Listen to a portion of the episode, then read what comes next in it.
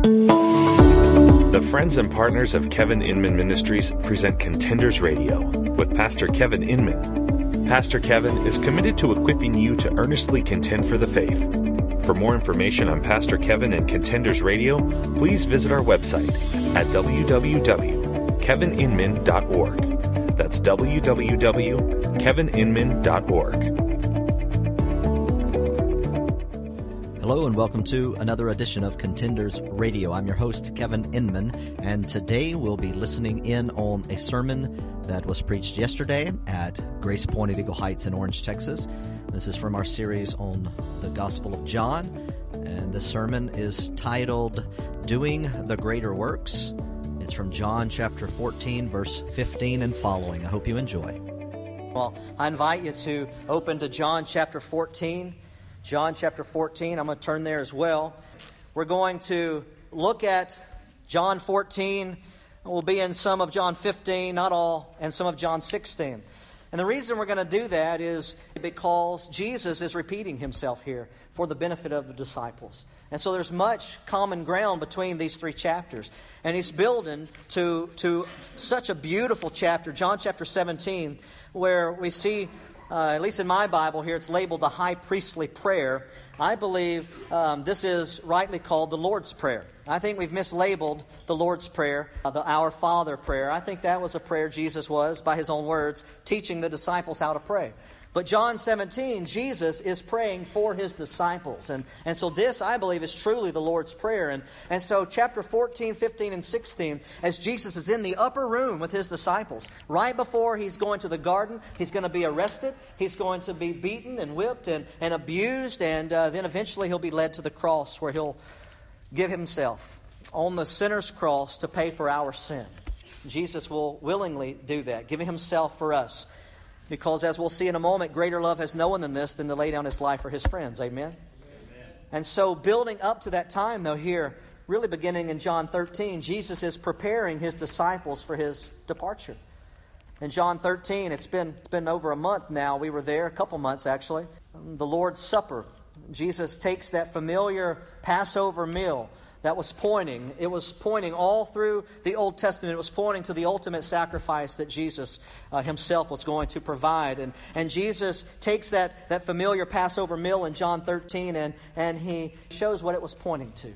It was pointing to his sacrifice. And, and so he washes the feet of his disciples, taking the, taking the role of, of the servant. And, and they're beside themselves, especially Peter. And, and when Jesus finally explains to him that if he doesn't wash him, he can have no part of him, Peter says, then wash my whole body. Peter always goes overboard, I think. But, but uh, coming off of that, Jesus then moves into this teaching about, about love. And we see that in, in John 13, verses uh, 34 and following. But, but here, back to John 14, he's, he's still carrying on that same theme of, of preparing them for his departure. And he tells them in 14.1, Don't let your hearts be troubled. Believe in God, believe also in me. And then he says, In my Father's house are many dwelling places. If it were not so, I would have told you, for I go to prepare a place for you. And if I go and prepare a place for you, I will come again and receive you to myself, that where I am going, there you may be also and you know the way where I'm going. And Thomas said, Lord, we, we don't know where you're going, so how do we know the way? And Jesus says, I am the way and the truth and the life. No one comes to the Father but through me. Let's keep reading. He says, If you had known me, you would have known my Father also. From now on, you know him and have seen him. Philip said to him, Lord, show us the Father, and it's enough for us. And Jesus said, Have I been with you so long, and yet you have not come to know me, Philip? He who has seen me has seen the Father. How can you say, Show us the Father? Do you not believe that I am in the Father and the Father is in me? The words that I say to you, I do not speak on my own initiative, but the Father abiding in me does his works. Believe me that I am in the Father and the Father is in me. Truly, truly, I say to you, he who believes in me, the works that I do, he will do also. And greater works than these will he do, because I go to the Father. Whatever you ask in my name, that will I do, so that the Father may be glorified in the Son. If you ask me anything in my name, I will do it. And then comes this next verse that seems kind of out of place, I think. If you love me, you'll keep my commands. I will ask the Father, and he will give you another helper. That is, or excuse me, that he may be with you forever. That is the Spirit of truth, whom the world cannot receive because it does not see him or know him.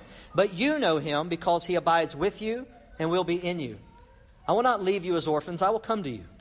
After a little while, the world will no longer see me, but you will see me because I live.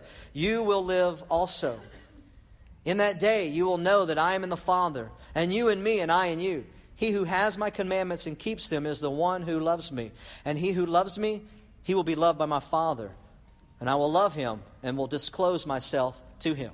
And then it continues, and we'll pick up there in a bit, Lord willing. But here I want us to see how all this ties in. Taking it a few verses at a time every week, though helpful as it is at times, here I think would be a disservice to the flow of the text. And so I want us to look at, at a few broad things. And let me give you four things. I say a few, but it's four things. And let me just tell you now, we probably won't look at all of them today. We may continue this next week. But there's four things we're going to see in this section of John 14, 15, and 16. The first is, as we saw last week, Jesus told his disciples that they will do greater works than the works that he did. And we chased that rabbit last week and saw that the disciples didn't do miracles any greater than what Jesus had done. In fact, the miracles they performed really were, were less than the miracles that Jesus had performed. So he couldn't be talking about doing greater miracles, uh, being signs and wonders. The greater work, Jesus was pointing to what the apostles were going to do when he resurrected and ascended. That was take the gospel message to the ends of the earth. And that message would be continued on through us who come after the apostles. Now, we're not apostles today. We're disciples. We're Christians. We follow after Jesus Christ. We don't have the apostolic gifts of signs and wonders and those things, but we have the same charge, the same message to take forward that Jesus saves, that salvation is found in no one else, for there's no other name given under heaven by which the, that, by which man can be saved. It's only through Jesus Christ. Amen? And that's the greater work that we're going to do. Greater extent, all of those things as we looked at last week. But here in the middle, he begins to break down a few aspects, I believe, of this overall charge to them of comfort and, and of uh, a job description, if you would. And so, four things. The first one we'll look at today doing the greater works of Jesus, we will do greater works by obeying his teaching. That's the first thing. We will do greater works by obeying his teaching. We'll come back to that in just a second. So we can do greater works by doing these four different things. The first one we'll look at today, obeying his teaching.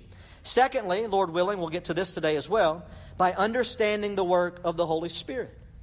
There's a lot of misinformation about the Holy Spirit today. We're going we're gonna clarify because Jesus clarifies it in these three chapters. So we can do greater works by obeying his teaching and by understanding the work of the Holy Spirit. Thirdly, we'll see that we do greater works by trusting God even when we're not sure what He's doing. And, folks, I'll confess, that's often. That's often, right? At least in the minute details. Now, ultimately, we know He's working out all things for good and towards the goal of redemption of, of His beloved. We see that. But right now, we're going to understand today or next Sunday doing the greater works by trusting God even when we're not sure what He's doing. And then, lastly, doing will do greater works by accepting the peace that Jesus offers. All of these themes run through chapter 14, 15, and 16. And then it culminates when Jesus prays for them, the Lord's Prayer, that high priestly prayer. All of this teaching kind of captures down, and, and, and he, he captures it in that prayer. And then after he's crucified, he's in the ground. The disciples are distraught. Three days later, he rises again from the grave, the greatest miracle of all. He walks with them, he eats with them, drinks with them, gives them a charge to go into all the world. Acts chapter 1 verse 7. He tells them when the Spirit comes, right? He's going to the Spirit will come and and will do what? They will then be my witnesses in Judea, in Jerusalem, Judea, Samaria, to the ends of the earth. And then on the day of Pentecost, that Spirit comes, just like Jesus had said. And after the Holy Spirit comes, they begin to understand all the things that Jesus was teaching them. In the three, three and a half years he was with them, but specifically, they begin to understand everything he said in John 13, 14, 15, 16, and 17. When Jesus was preparing them for his departure, these chapters that we're looking at, they begin to understand. And we know they understand because they began to do the greater works that Jesus had promised they would do. It's tremendous when we look at it from this bird's eye view. But let's go back down now and let's talk about this first thing, verse 15. I said it looks, um, it sort of looks out of place. Let me get back there. John 14, verse 15. Jesus is talking about, uh, right here from 7 to 14, he's talking about leaving. He's talking about them, back to verse 1, not being uh, distraught because he's going to come to them again. He's the way for, the, for us, for them and for us ultimately, to be with him forever in glory.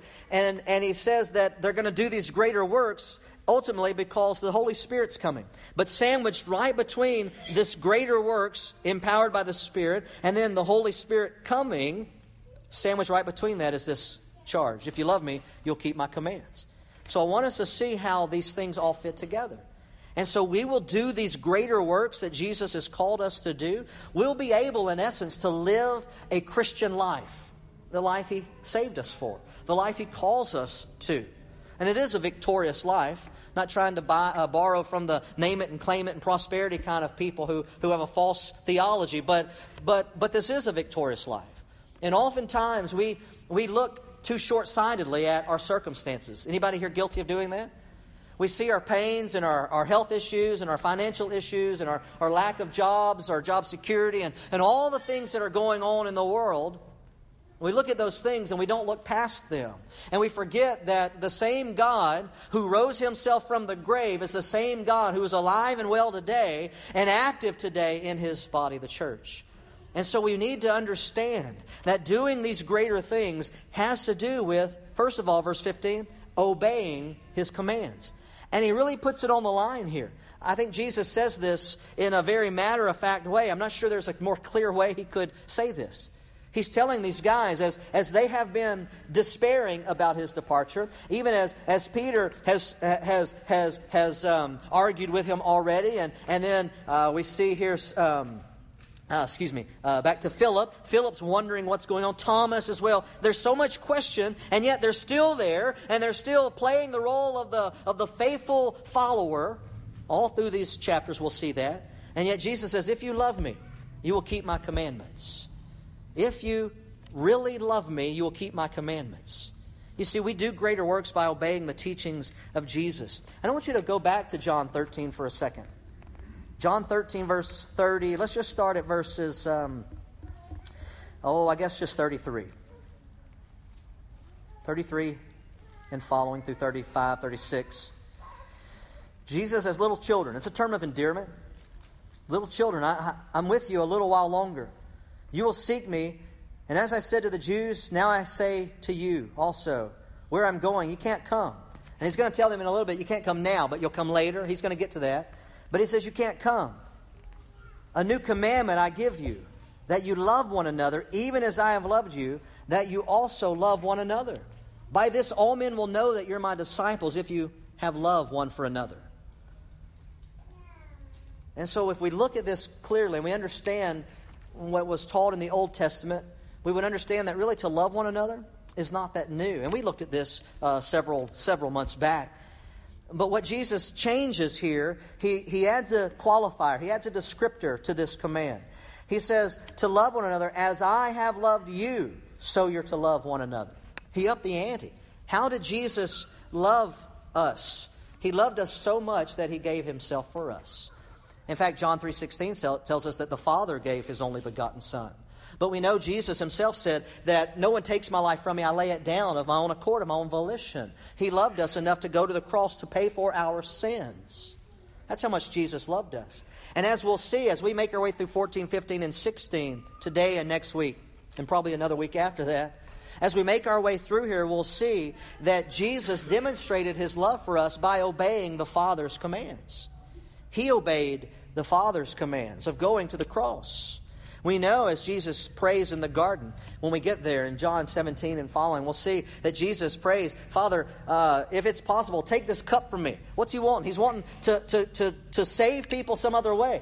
There's a moment where Jesus is understanding the agony that he's about to suffer. Not necessarily even the physical pain, but he's about to be, he's about to take on our sin.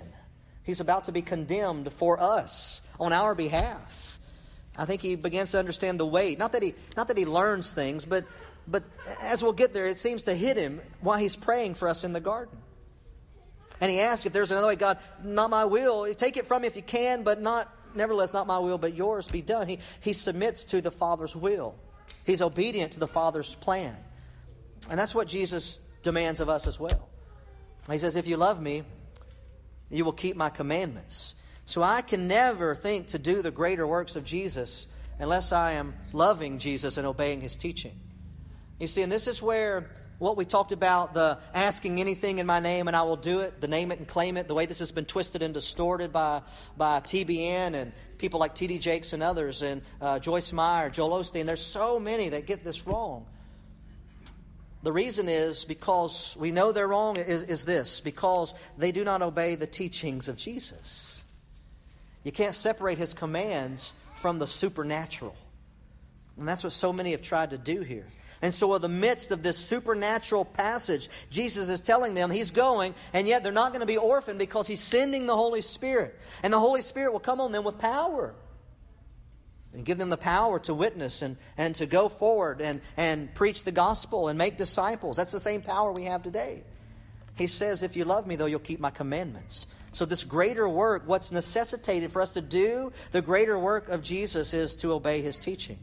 And the number one command, I think, really all of his teachings get summarized in, in the great command and the second command to love the Lord your, your God with all your heart, soul, mind, and strength, and then to love your neighbors yourself. The first and the second commands. All of the other commands really stem from them. If I love Jesus with all my heart, soul, mind, and strength, I will obey him. Amen? If I love Jesus with all my heart, soul, mind, and strength, I will not intentionally sin because I love my God who saved me, the Lord of hosts, who causes mountains to melt. Worthy of our praise and our affection and our adoration. He's not a trinket God. He's not an idol. He's not the God of the box that we pull out when we need something. He is the God always. The God of always. The God of now, even. And so, if we love God with all our heart, soul, mind, and strength, we'll, we'll obey Him. And he goes on to say there um, in, in John, he says, Love one another as I have loved you. So, that's the new twist. To love God supremely, to love our neighbors ourselves, but to do so as Jesus loved us. And so, his command then includes us loving our neighbor. We could spend the rest of today and probably even next week in fact, I could probably pull three or four weeks out of it talking about who our neighbor is. But at least our neighbor is our brother and sister in Christ. At least. Amen? And so, how do we treat one another? Do we treat one another in love as Christ loved us? Or do we disparage one another? Do we gossip? Do we backbite?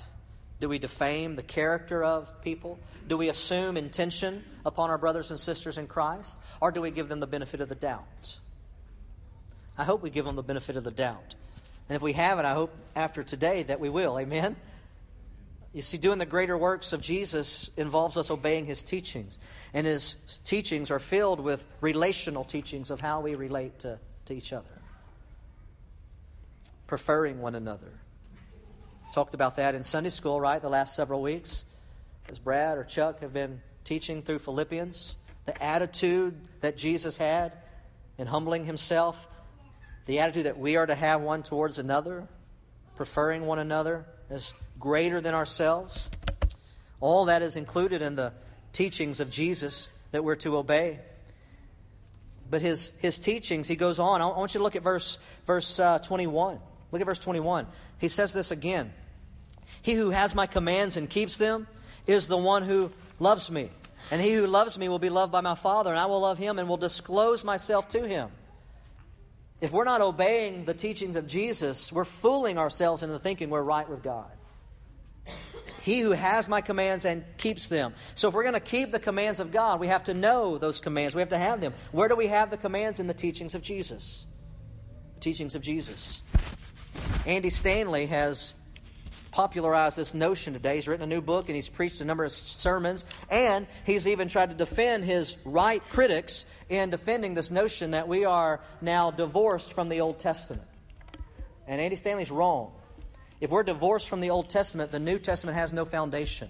If we're divorced from the Old Testament, Jesus died in vain. There's no reason for the sacrifice of Jesus if we divorce ourselves from the Old Testament. Andy Stanley has gone the way of heresy. I dare say. It's sad. But we're seeing more and more go this way. People want a, a politically correct Jesus in this day and age, a Jesus that loves everybody and condemns no one. But the Bible tells us that, that we all stand condemned unless we repent and turn from our sin and our wicked ways. Amen? We have to repent and follow Jesus. We have to obey his teaching. We're fooling ourselves and we're doing a disservice to the world if we claim to love Jesus and yet we don't obey his teachings. If we live like the world, we're telling the world to go to hell. We are. I know that sounds harsh, but it's the truth. If we love Jesus, 15 and 21 tell us here in John 14 that we will keep his commands. We will obey his commands. But he doesn't stop there. Look at verses 23 and 24. Jesus answered and said to him, If anyone loves me, and here's why. Because in verse 22, Judas, not Iscariot, that would be Judas, uh, excuse me, Judas Thaddeus. Uh, they're both named Judas, Judas, excuse me, but Judas, uh, this Judas was Judas Thaddeus. He went by a surname. And so Judas Thaddeus said to him, Lord, what has happened that you're, you're going to disclose yourself to us, but not the world? You see, Thaddeus didn't get it. He thought Jesus was coming to be uh, declared the Messiah and to set up his reign and to, to conquer Rome at this time. They thought they were going to politically overthrow the, the, the, the, the Roman Empire. There, there are a lot of, let me just say this kind of under my breath, there are a lot of Christians today that think that, that, that, that come Tuesday we're going to overthrow the demonic kingdom by voting Republican. Now listen, I'm all for voting conservative and, and all of those things. I am. But regardless of what happens on Tuesday, the Lord Jesus is still on his throne and his will will be done. His will will be done. So please don't disparage in Tuesday. Do right while we have the power and opportunity to do so. Amen? Amen? Vote right. Vote for life and all those godly things. But don't think for a second if we wake up Tuesday or we go to bed Tuesday and wake up Wednesday and it's blue. God messed up.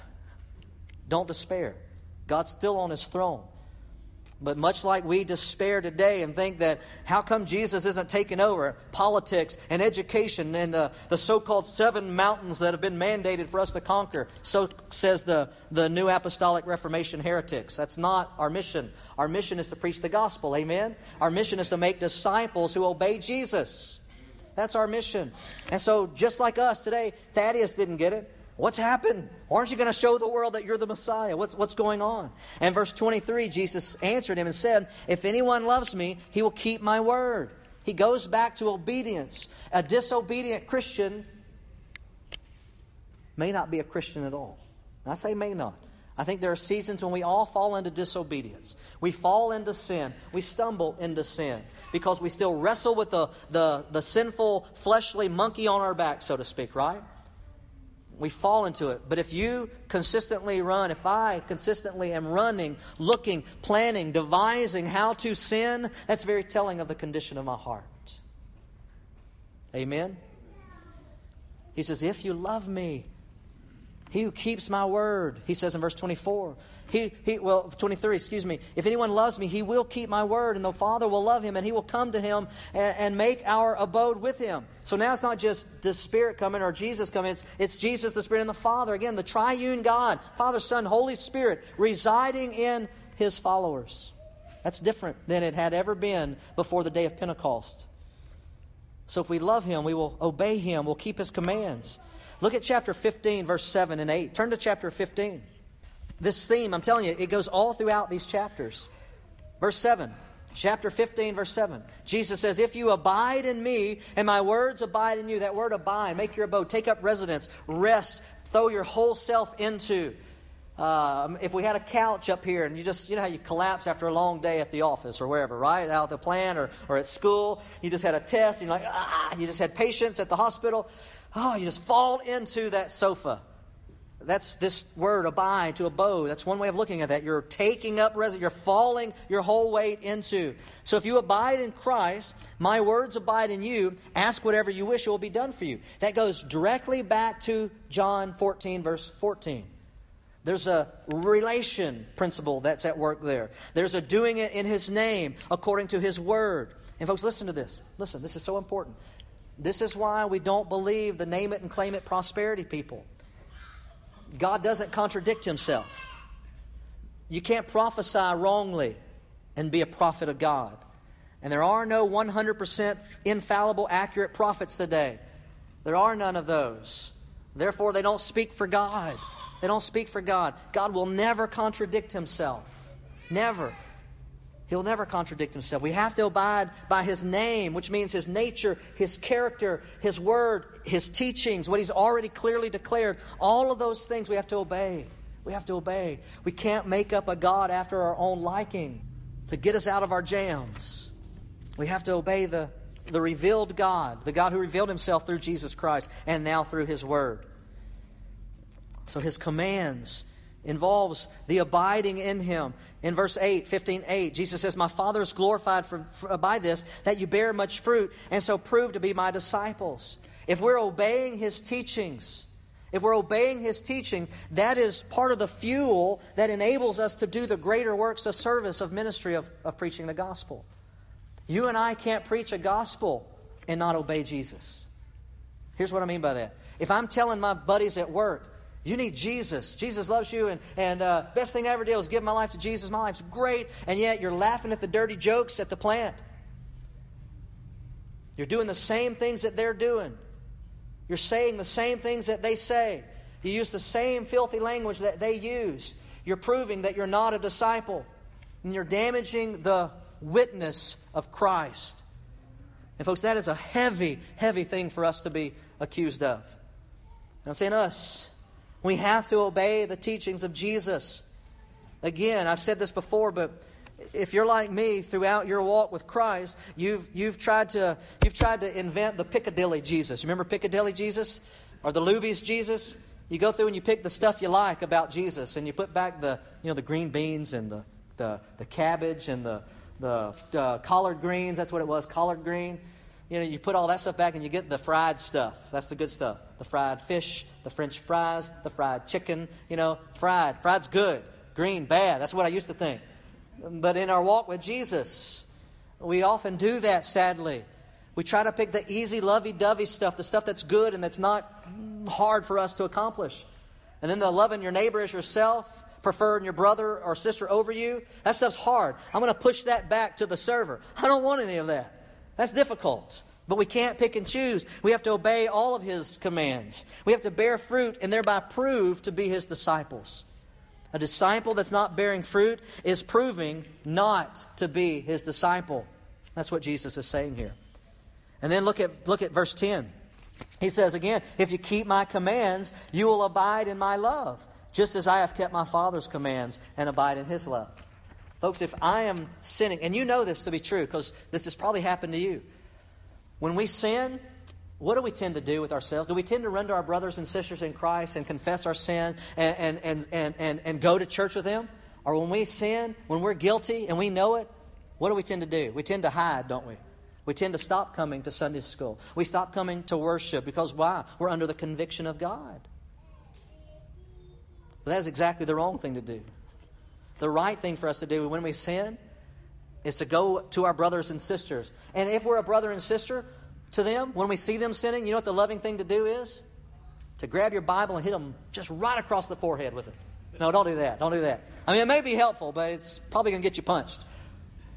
The most loving thing you and I can do for a sinning brother or sister in Christ is to help them to see the error of their way. Lovingly, not pointing a finger at them. Bobby, I saw what you did. You ought to be ashamed of yourself. We shouldn't be like that. Just for instance, Mr. Bobby. It was really Troy, but that's a whole nother for a whole nother Sunday. No, I'm just kidding. It's probably me. But what we should do is, is, is do something like this. Bobby, man, look, I love you, and that's why I've got to tell you this. For instance, I'm just using Bobby as an example here, or Troy, but it could be anybody. I'm sinning. The most loving thing you can do for me is to come to me and say, Kevin, hey, I know you're the preacher and all, but Wednesday night you said this, and I don't think that was very good. If we're Christians, we should desire to be obedient to God. Amen? And his greater works involves keeping those commands. Thanks for listening to today's broadcast of Contenders Radio with Pastor Kevin Inman. For more information on this or other broadcasts, please log on to our website, contendersradio.com. That's contendersradio.com. You can also find us on the web at kevininman.org. That's kevininman.org. There you will find podcast episodes, blog posts, study helps, and more. You can also follow us on Facebook and Twitter. Thanks again for listening, and may God bless you in your pursuit of the truth.